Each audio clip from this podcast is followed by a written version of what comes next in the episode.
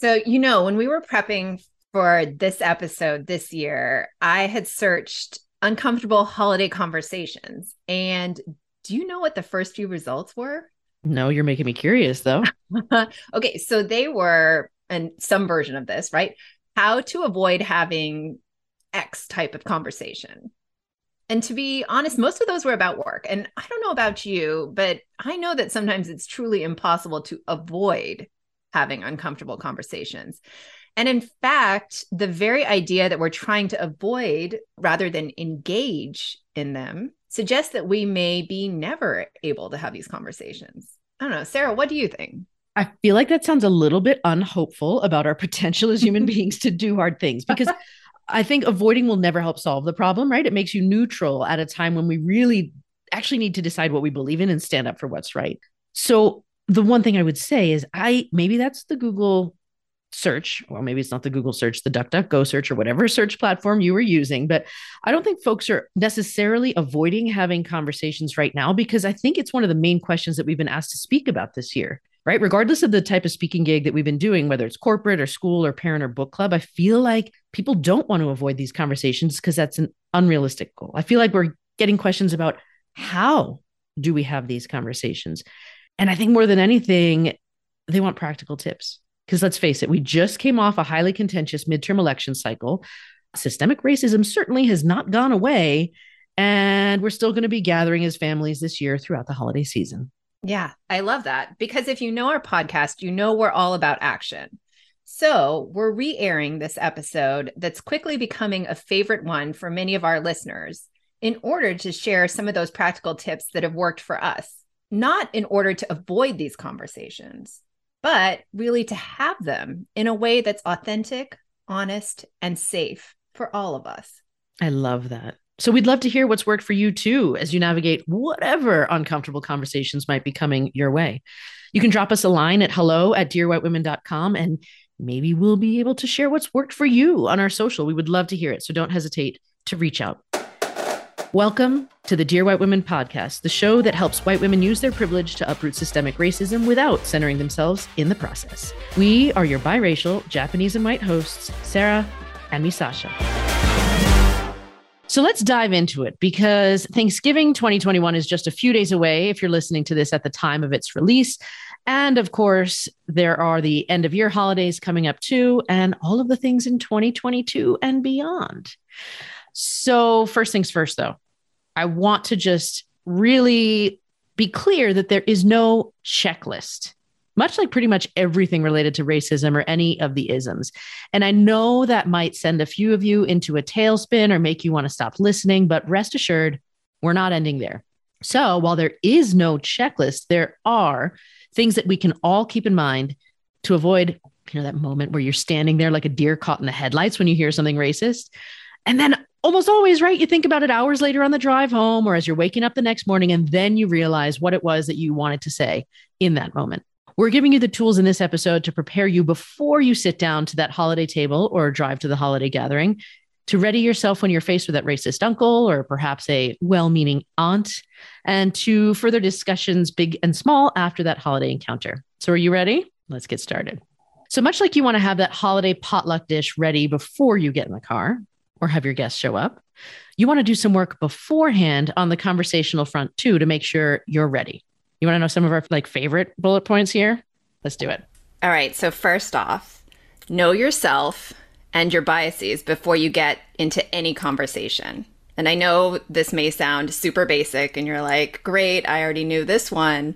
But stop for just a second and ask, "Do you really? Do you know yourself?" Have you thought about what those biases are? Because if you don't know yourself or your why as to why you would want to change the conversation or educate someone or, you know, want to talk to this relative about what they're saying, it's hard to really listen to, empathize with, or even agree on some level with others. So that's step one know yourself, know your biases. And I think that why is also really important just to add the personal touch, right? Like I know my why, me, Sasha, you, your family. Like I think about if a transgender conversation comes up, I know several friends who have transgender children. Like put the people in your mind who you're thinking of or the stories that you've heard out there in your mind, because knowing that why is going to be really important both in the conversation, but also to arm yourself with that conviction that it's worth speaking up about. The other bullet point I would say ahead of time that you can consider is to set some boundaries for the conversation,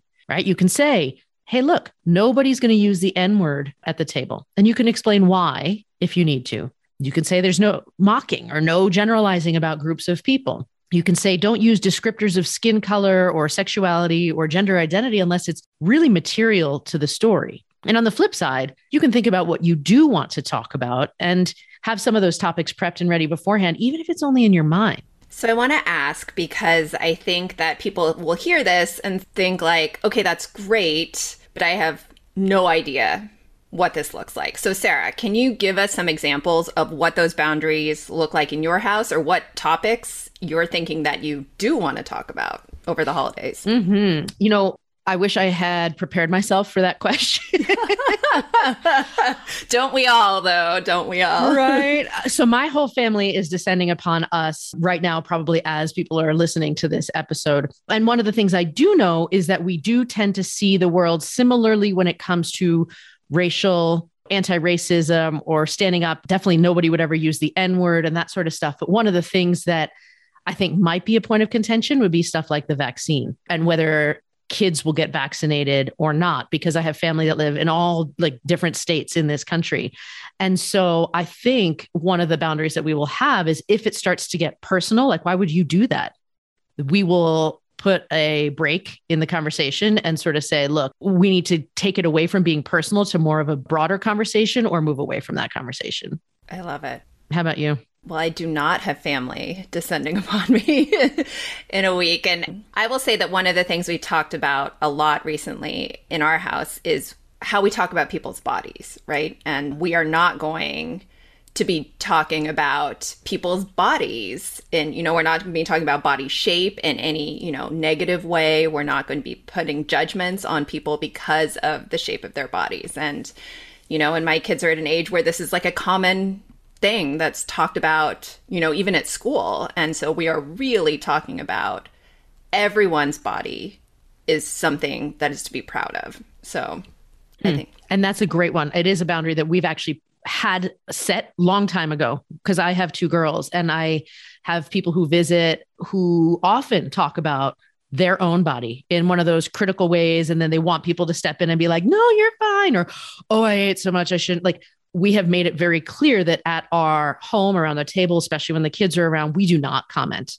on our own bodies. We don't look for it and we stop any conversation around diet talk because that is not anything that we discuss in our home in a way that's not talking about being strong and healthy and full of energy. So, yeah, I like that too.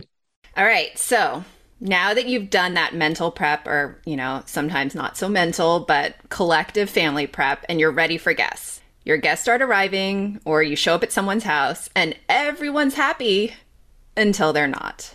Right? So let's shift gears and discuss some tools that may help you navigate those uncomfortable conversations or overtly racist comments in real time. So, starting with a very practical question or that you can ask when that racist relative, we all have one, makes that racist joke or comment. You can simply ask, "What do you mean by that?" And, you know, this simple question can not only give everyone a moment of pause, but also might cause the person who said that to do some quick reflection. You know, so maybe they double down on that racism, and then you have to make a decision as to whether to address that head on or to walk away. And we'll talk a little bit more about that later. But, you know, maybe they take a pause, take a breath, and note, wow, was that really what I meant to say?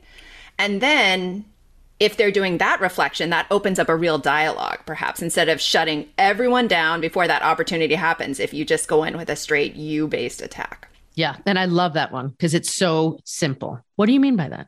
The my thing that I want to share is this idea of listening to understand, not to like attack, not to speak up and argue against it. And you can do that by using I statements, right? I, like basically instead of being like you're so xyz when someone says something offensive it's like wow it's my experience i feel hurt by that i believe what you're saying is or i understand that right there's two big topics here first when you're listening to understand instead of sort of half listening and really waiting for the other person to stop talking before you can jump in with that argument that you've been formulating in your head to rebut whatever they're saying. And I know you and I have both been guilty of this mm, in our mm. past lives. So guilty. Yeah. Right. But if you are listening to really understand and not just sort of hear the words, but you're listening to the tone, you're listening to the heart of what they're saying, you're going to learn a lot more about that person and you'll find ways to connect. And you'll also prevent them from immediately becoming defensive when you start responding because they'll realize that you respected them enough to just truly listen, not just half listen and disregard what they said in its entirety. And again, those I statements, it's a great way to remove the defensiveness that's second nature for all of us in these moments. Because what's true for me, you can't argue with that. I feel a way.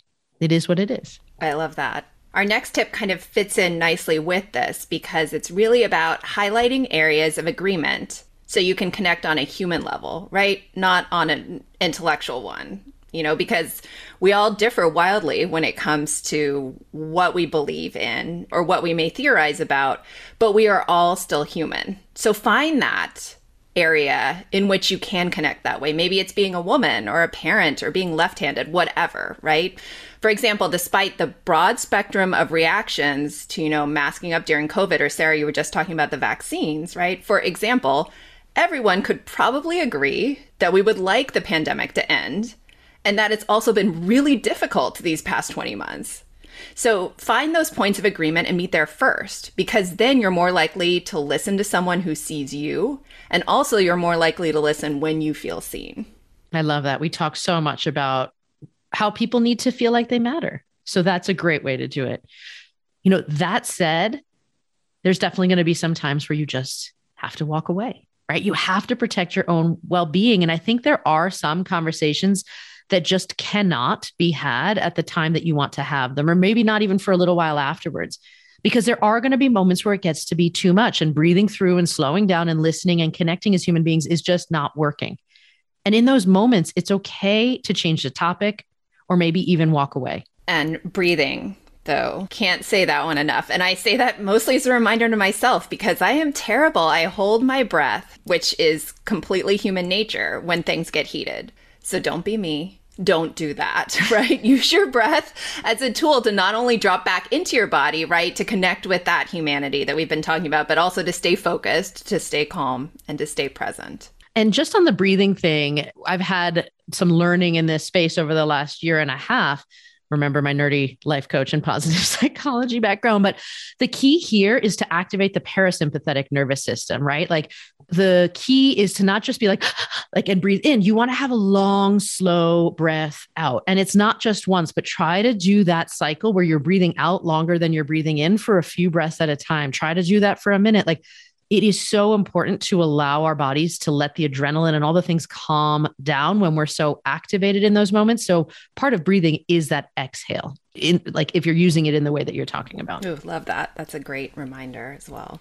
All right. So you're done with the gathering, but we can't leave it there, right? Because we can't forget what happens afterwards. You know, it's kind of like if you've ever heard a fitness instructor, and I may have said this in my own classes, talk about stretching at the end of class being the most important part of it.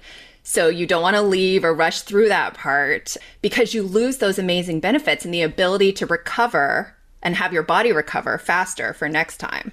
So similarly, it's important to do that mental work and reflect on what just happened, not only because it's fresh in your mind, but it's also a great way for us to learn and to grow and, you know, maybe to do better or have more ease in these conversations next time.